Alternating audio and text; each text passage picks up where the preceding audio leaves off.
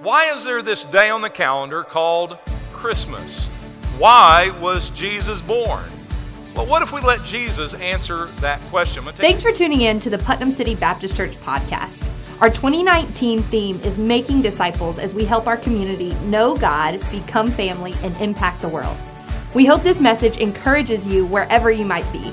If you'd like to learn more about PCBC, visit us online at pcbc.tv. Now, here's Pastor Bill. Morning, church. Turn to your neighbors all the way around 360 and wish everybody a Merry, Merry Christmas all throughout the room.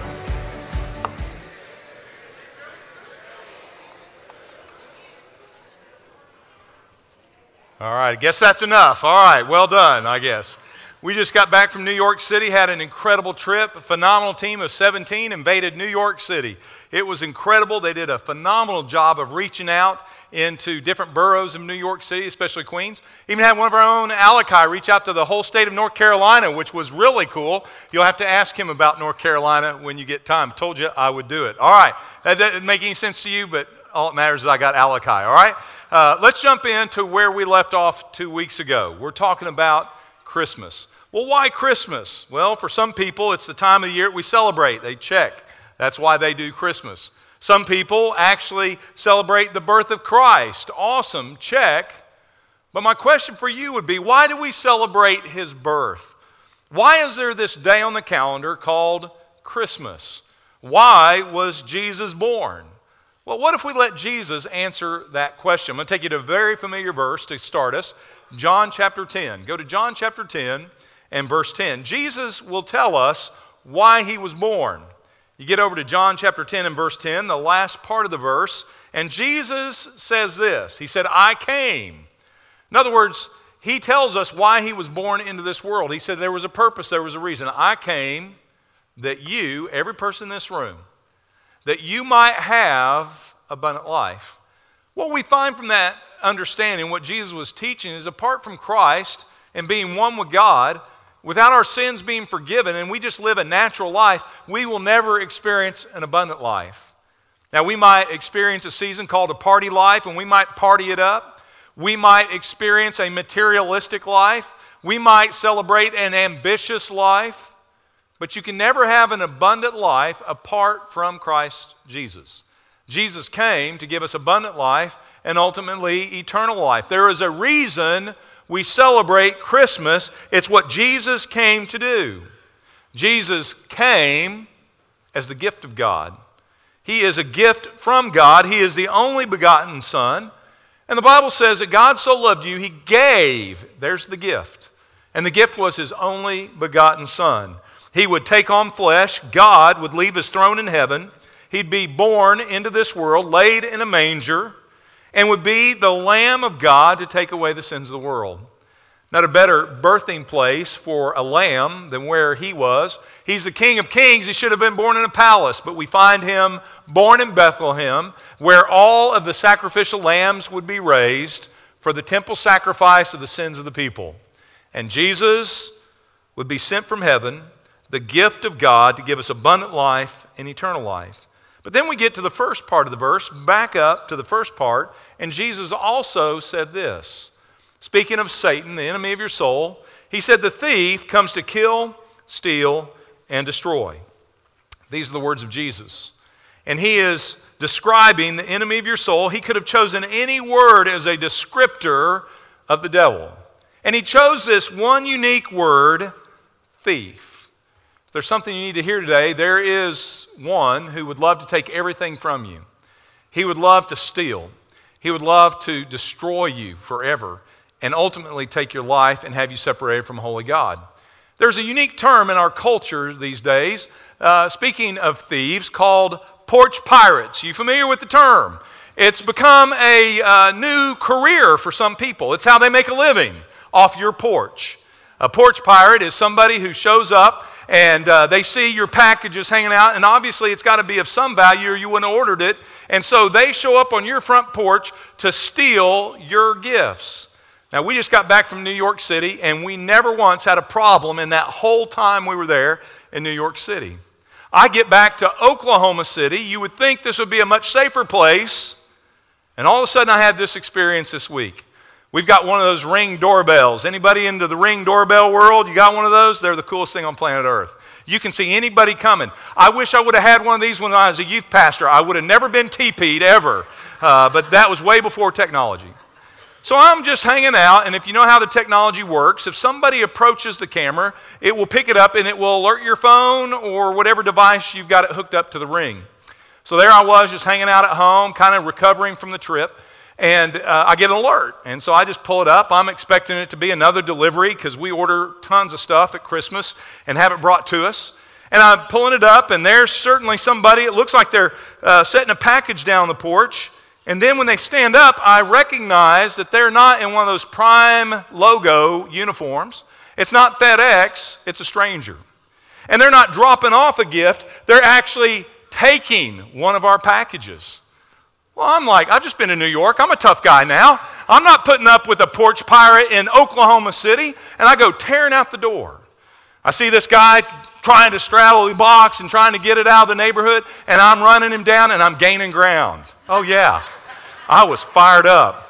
I get to this guy, and he's about to get out of the neighborhood. He came to the end where we have this big retaining wall, and he's climbing that, threw the package over. He's getting to the top, and I jump up just in time to grab him by the leg, and I start yanking on him, trying to pull him down, just like I'm pulling your leg right now. that didn't happen. Although if some porch pirate had showed up, it would happen. Not putting up with that. Nobody's getting my Amazon gift. Don't mess with my porch.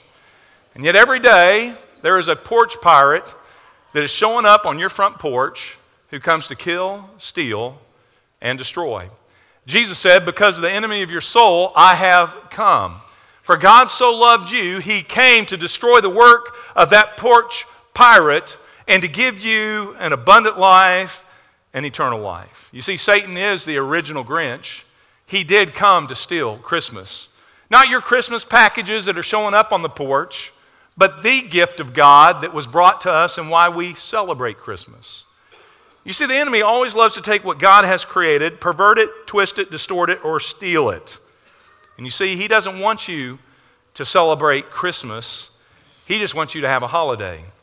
He's happy with you putting it on your calendar. He's happy with you going to your Christmas parties. He's happy with you exchanging the gifts as long as you don't focus on the first Christmas gift the one who was sent from heaven, the only begotten Son who was born in Bethlehem. And so, what does Satan do to steal Christmas from us? Well, he takes the gift of God, he perverts it into the gifts of Christmas. And if he can get you focused on what's on your want list or your wish list, what's going to show up in a stocking or under a tree, and miss the first Christmas ornament that hung on a tree, he has robbed you Christmas. I always bring out the Neiman Marcus gift book every year just to prove my point of how the enemy sneaks in to rob us of focus. I pulled up this year's gift book, 2019. Let me just show you a couple things that people need apparently for Christmas because we have lost our focus. For the ladies in the room, you get the first gift.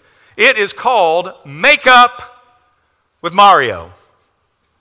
I don't know who this Mario dude is, but apparently he is the master makeup artist of the world. Mario Dedivanovic. Anybody that ring a bell? I don't know. He's an expert. For $400,000, he promises you a flawless face.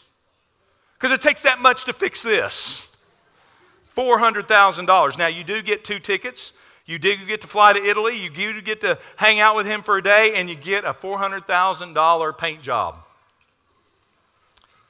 For the guys in the room, not to be outdone, Daniel Craig has come to our rescue. Daniel Craig has designed seven, only seven, because he is 007, Aston Martin vehicles. Specially designed, only seven of these exist on the planet.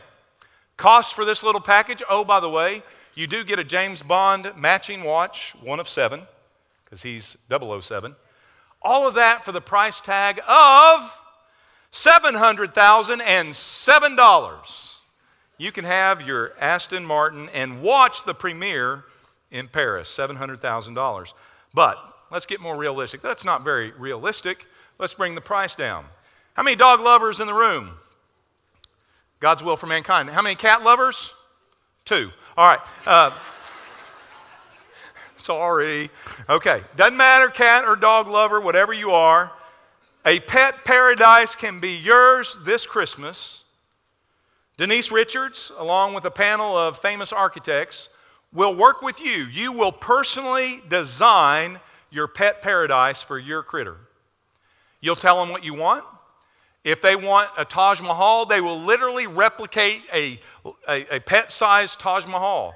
If you want a White House for the dog, they'll do it just like the White House, all scaled down, all tricked out. You get to customize the interior, the exterior, the landscape, your own pet paradise, $70,000 for Rover or Miss Kitty. What's going on? They're selling this stuff. Oh, wait, let's, let's, let's take it up a notch. I got one more for you just to prove how crazy we are at Christmas. Take a look at this necklace, ladies. 52 carat diamond necklace can be yours this Christmas. Anybody got a price tag? Ladies are calculating. What is it, a carat? Do the math. Make sure you get to $3.2 million. Being sold this Christmas. But ladies, wait. You can write the check, you can buy that necklace, but that's not for you. That is a dog collar. not lying. Dog collar for $3.2 million. Merry Christmas, you filthy animals. What does Christmas become? What in the world? How does that even show up in a catalog? Because the enemy has robbed us of Christmas. Jesus. What if this Christmas, instead of a wish list, instead of these crazy gifts, instead of these things that we are hoping we get under a tree, what if instead of our wish list for Christmas, we focused on Jesus' list? What Jesus wanted? Would that be a new concept? I think it might be. We're in John chapter 17. Turn to John chapter 17 this morning. Two weeks ago, we looked at verse 3. I appreciate Brother Sean filling in last week. It was an awesome week. We had our phones blowing up because God moved so powerfully last Sunday, and I pray the same would be true this week as we dig into the Word. John 17, 3 is what we saw two weeks ago. Jesus is now praying. It's the last hours of his life here on earth. He was born. He grew up to the age of 30. He launched an earthly ministry. Three, three and a half years later, he would lay down his life. He is days, hours from a cross, the first Christmas tree.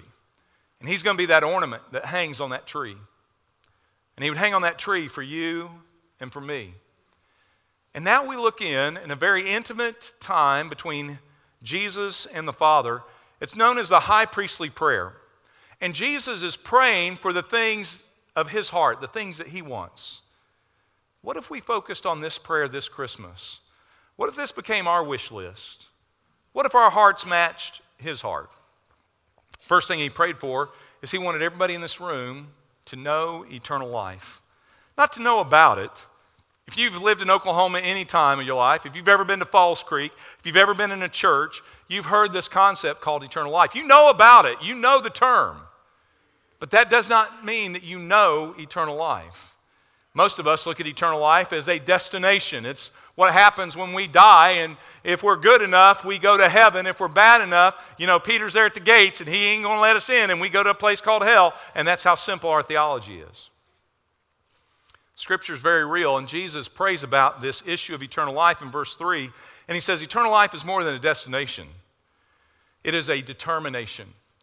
That determination is, I'm a sinner, separated from a holy God and my only hope of being one with God is through the gift of God. That's why we have Christmas. That's why Jesus was born. And he says, Father, I pray that they would have eternal life and that they would know you. For this is eternal life. Eternal life is not a ticket to heaven, eternal life is a relationship with a holy God. An unholy me is separated from that holy God by my sin, but that sin was removed on the cross because of the first Christmas gift. And for everyone who calls on the name of the Lord, they shall be reconciled to God through Christ Jesus. That's why we celebrate the birth of Jesus. Because if he had never been born, he could never have died. If he had never died for our sins, we'd be stuck in the wages of sin, which is death. So, the first thing Jesus wants for everybody in this room is that you know eternal life, but not just the peace of going to heaven. He wants you to know the Lord God as your personal Lord and that you have a relationship with Him. Second thing he prays for, let's take a look at it. Drop down to verse 4 this morning. Let's go to verse 4. Jesus goes on to pray. He says, Father, I glorified you on the earth, having accomplished the work which you've given me to do. Jesus now, he's not bragging, but he is testifying. He said, Lord, I have been faithful to you. I have brought glory to your name here on this earth. How did he glorify the Father? How can we glorify God? By coming to church during Christmas time? By throwing some money in a red bucket at the store? Is there ringing a bell? How do we glorify God on this earth? Jesus said, I have glorified you because I have submitted to your will for my life and I've done the work you've called me to do. Could we pray today and say, Lord, the best, the best way possible, I'm seeking to glorify you with my life. And Lord, whatever you are desiring to do through me, whatever work you're wanting to do, I know God didn't call you to die on a cross and you're not the Messiah. But I know that He desires all of His children bring Him glory and honor. Could that be maybe your focus this Christmas? Instead of focusing on a thing that's going to rot and something that's going to be out of date in three months, that you might focus on something that's eternal, something bigger than you. Lord, I want to glorify you. Work in my life. Verses on the screen you can see John 4:34. He said, "My food is to do the will of him who sent me and to finish his work." I'm glad Jesus just didn't come to this earth to do a bunch of good stuff. I'm glad he didn't come and just give sight to the blind, help some people who were lame walk again, resurrect a couple people from the grave and show off his power and say, hey, man, I came, I loved on some folks, I did my job. But did he finish the work? And when did he finish? When he was hanging on that Christmas tree. And when he about took his last breath, he was able to pray back to God, It is finished. You see, he came, was born and took on flesh, lived a perfect life, so he could hang on that tree. So he could lay down his life because the wages of sin is death. Jesus became that death. And if he had, if he had stopped short, if he had just done a bunch of good things, he would have just been another man. But he didn't just stop there. He went all the way to the cross. For God so loved you, he sent his only begotten Son. John 5, verse 36 is also on the screen. He says, The testimony which I have is greater than the testimony of John. For the works which the Father has given me to accomplish, these very works that I do testify about me and that the Father has sent me. Don't miss that. And don't miss this first understanding. Why do we celebrate the birth of Christ? Because he was sent of the Father. He wasn't born to Mary and Joseph, although they would be his earthly parents. He was heavenly sent. He says that all these works that I've done and this work that I finish is a sign, it testifies to this world that I was sent by the heavenly Father. You see, Jesus is God. He's not a man, He was God man. He was God who became flesh. He was different than all men because He came to die for the sins of all men. Go back to John chapter 17. Let's keep digging it out. John 17, verse 5. Take a look. He keeps praying. He says, Now, Father, glorify me together with yourself, with the glory which I had with you before the world was. Now, don't, don't just go on to verse 6. Stop right there for a moment because there's some great theology in verse 5. There are some things you've got to understand, some things that Jesus was declaring in this moment. Read it again. Father, now glorify me together with yourself with the glory which I had before the world was. Now, what was Jesus saying? What Jesus was declaring is yes, he may have been born in Bethlehem some 2,000 years ago, but that isn't when he began. That's when we begin. We begin at birth. Jesus was before this world ever was. Not only do we see it here, you don't have to turn your Bibles, it'll be on the screen. John chapter 1, verses 1 through 3. The Holy Spirit revealed to John who Jesus was, and John wrote these words. He said, In the beginning, when all of human history came together, in that very beginning, There was the Word, and the Word was with God. That's capital W. It's speaking of Jesus, the living Word. And the Word was God, and He was with God in the beginning. And through Him all things were made, for without Him nothing was made that has been made. You need to understand this Jesus that we celebrate at Christmas is not just a sweet little baby that was laid in a bunch of soft little hay and had a bunch, a bunch of little cute critters hanging out with him. And it's this nice little fairy tale that we live with in America called Christmas. Now, when you look into that manger, you see God so loving you. And you see not a baby born of a husband and a bride, but you see a Holy Spirit born, God taking on flesh, Lamb of God. He had a divine purpose and He has always been. Before you were, He was. Before He was born in Bethlehem, He was. He is God. He has always been. He is the Alpha and He is the Omega. We celebrate the virgin born God who became flesh. People say, why do you make such a big deal about a virgin birth? Why is that so critical? Is that not just a little story we tell at Christmas? No, it's critical. Because if he had been born of a man and a woman, he would be just like you and me. He would be a sinner who's fallen short of the glory of God. But Jesus is not a natural man. He is God who came to take away the sins of man, and so he took on flesh. Paul talks about it in Colossians. You don't have to turn there, it's not even on the screen, but listen in. Colossians chapter 1, verses 15 through 18, he said, Jesus is the image of the invisible God. He is the firstborn over all creation. By him all things were created things in heaven and on earth, the visible and the invisible, thrones and powers, rulers and authorities. All things were created by him and for him. He goes on to say, He is before all things, and in him all things hold together. You see, apart from Christ, the one who created you, the eternal one, the God who so loved you, he was born to die. Without Christ, your life falls apart because only Christ can hold it all together. He creates us, He keeps us, as we're about to see in a moment, He saves us, and He blesses us with abundant life and eternal life. And apart from all that, our lives fall apart. I know we think we can live our lives any way we want. I know we think we can live like everybody else is living. I know we think this world can give us everything we need, and we pack it in. $3.2 million necklace is going to make me a Merry Christmas. Amen? Wrong. And we pack all this stuff in and we miss the one who holds it all together Jesus, who was born in Bethlehem, who created all things and was before all things. Do you know that Jesus? Or do you just know the Christmas story? Drop down to verse 9 of John chapter 17. John chapter 17, verse 9. If you're still with me, say uh huh. Look at verse 9. So now Jesus begins to pray in a different direction. Look at verse 9. He says, I ask on their behalf. I do not ask on behalf of the world, but of those whom you have given me, for they are yours. Verse 9, Jesus now begins to pray for his disciples, his followers. Look at verse 10. He says, For they are yours, and all things that are mine are yours, and yours are mine, and I have been glorified in them. For I am no longer in the world, and yet they themselves are in the world. And I came and I come to you, Holy Father, keep them in your name, the name which you have given me, that they may be one, even as we are one. Next thing Jesus prays for is his disciples.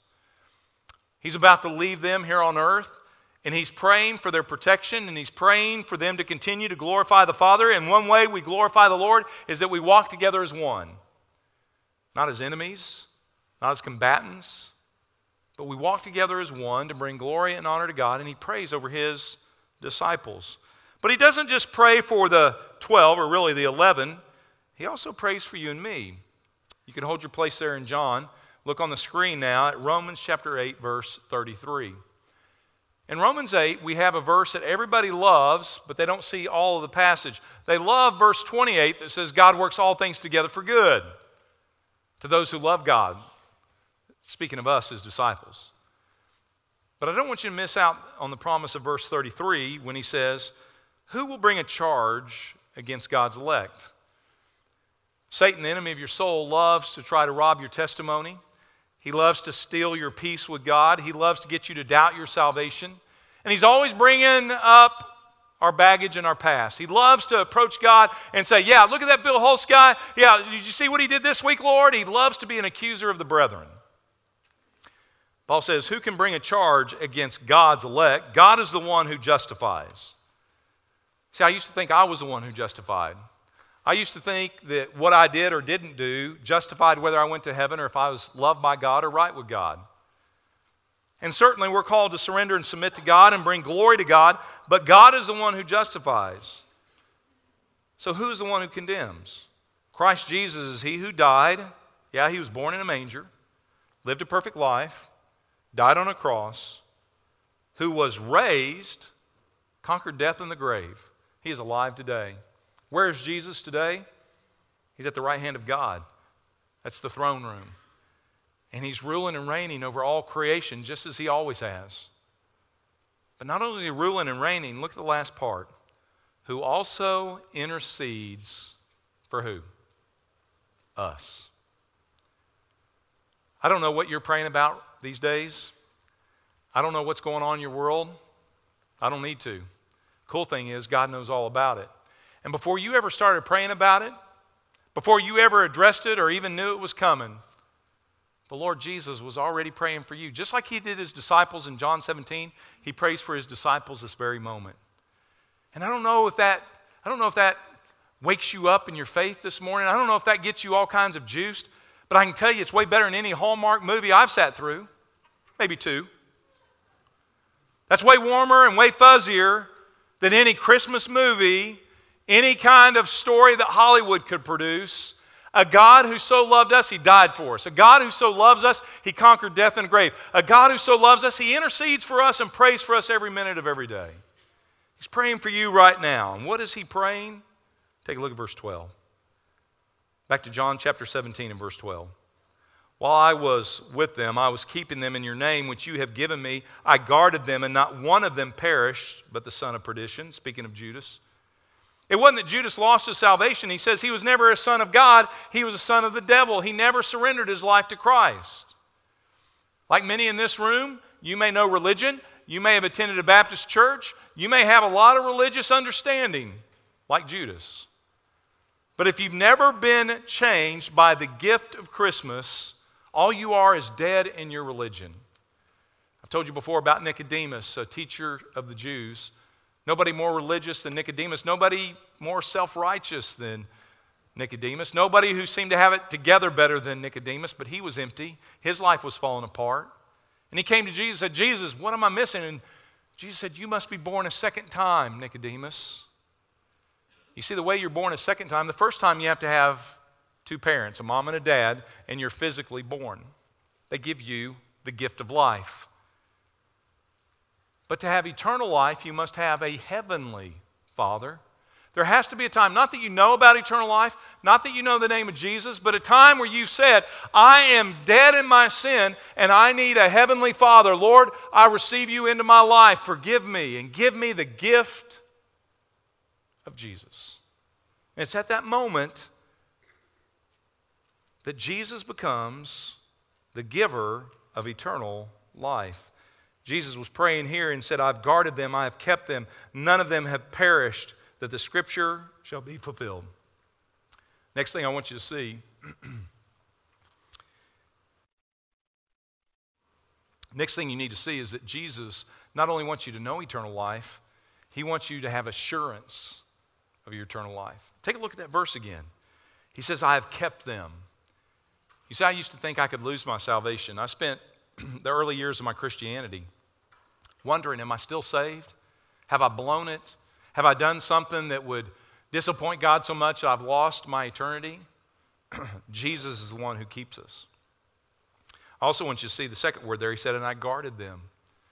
When the enemy comes to kill, steal, and destroy, Jesus is our shepherd. And he guards us and he protects us all the way to the end. And he said, Not one of them perished so that the scripture would be fulfilled. I have a blessed assurance today that I'm saved. Not because I'm a preacher, not that I'm perfect, I am far from it. I have my own issues every single day I have to work out at the throne and the feet of Jesus through his grace and his forgiveness. But I am a child of God. Notice in verse 12, you had the children of God, the disciples, you had Judas, the son, the child of perdition. You see, there's only one of two people in this room. There are those who know God, not in their head, but their heart, and they have been, become a new person. 2 Corinthians 5:17 says, In Christ the old is dead, and we become a new person. that happened for me when I was 17 years old. You've heard my testimony. And it wasn't anything I did, it's what God did in that moment as I surrendered my life to Christ. I became a child of God. I was born spiritually. I have a Heavenly Father. Wasn't because I was in a Baptist church, wasn't because I got baptized. It's because I placed my faith in Christ. And I now have a Heavenly Father. Do you have a Heavenly Father?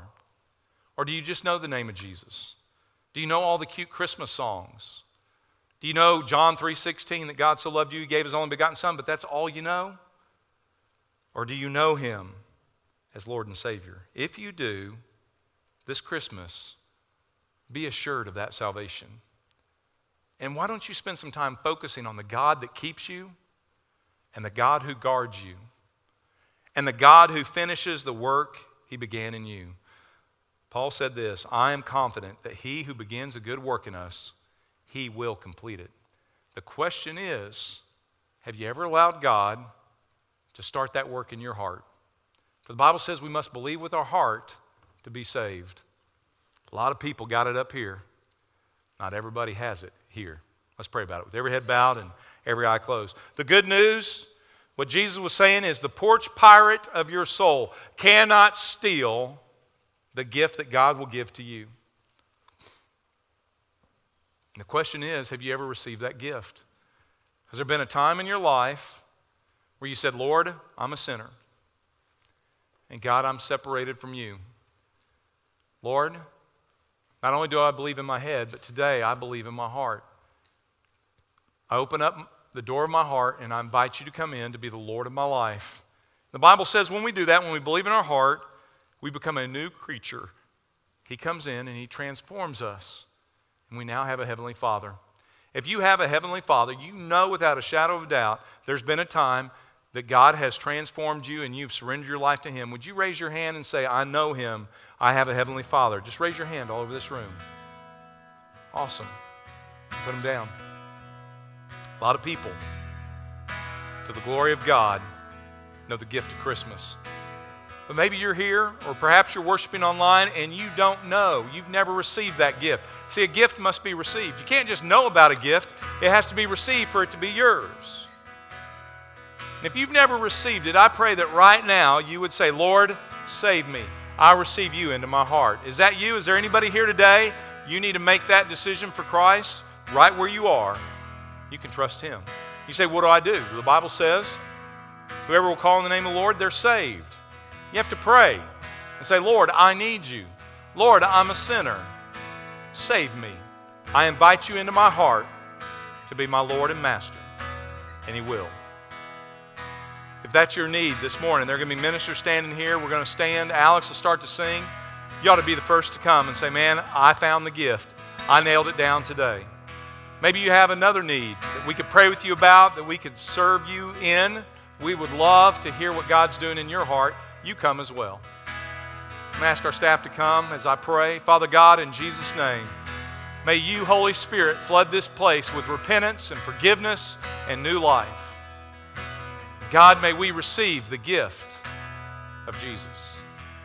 We ask all these things in your precious name and for your sake. Amen. Thank you for spending time with our church family.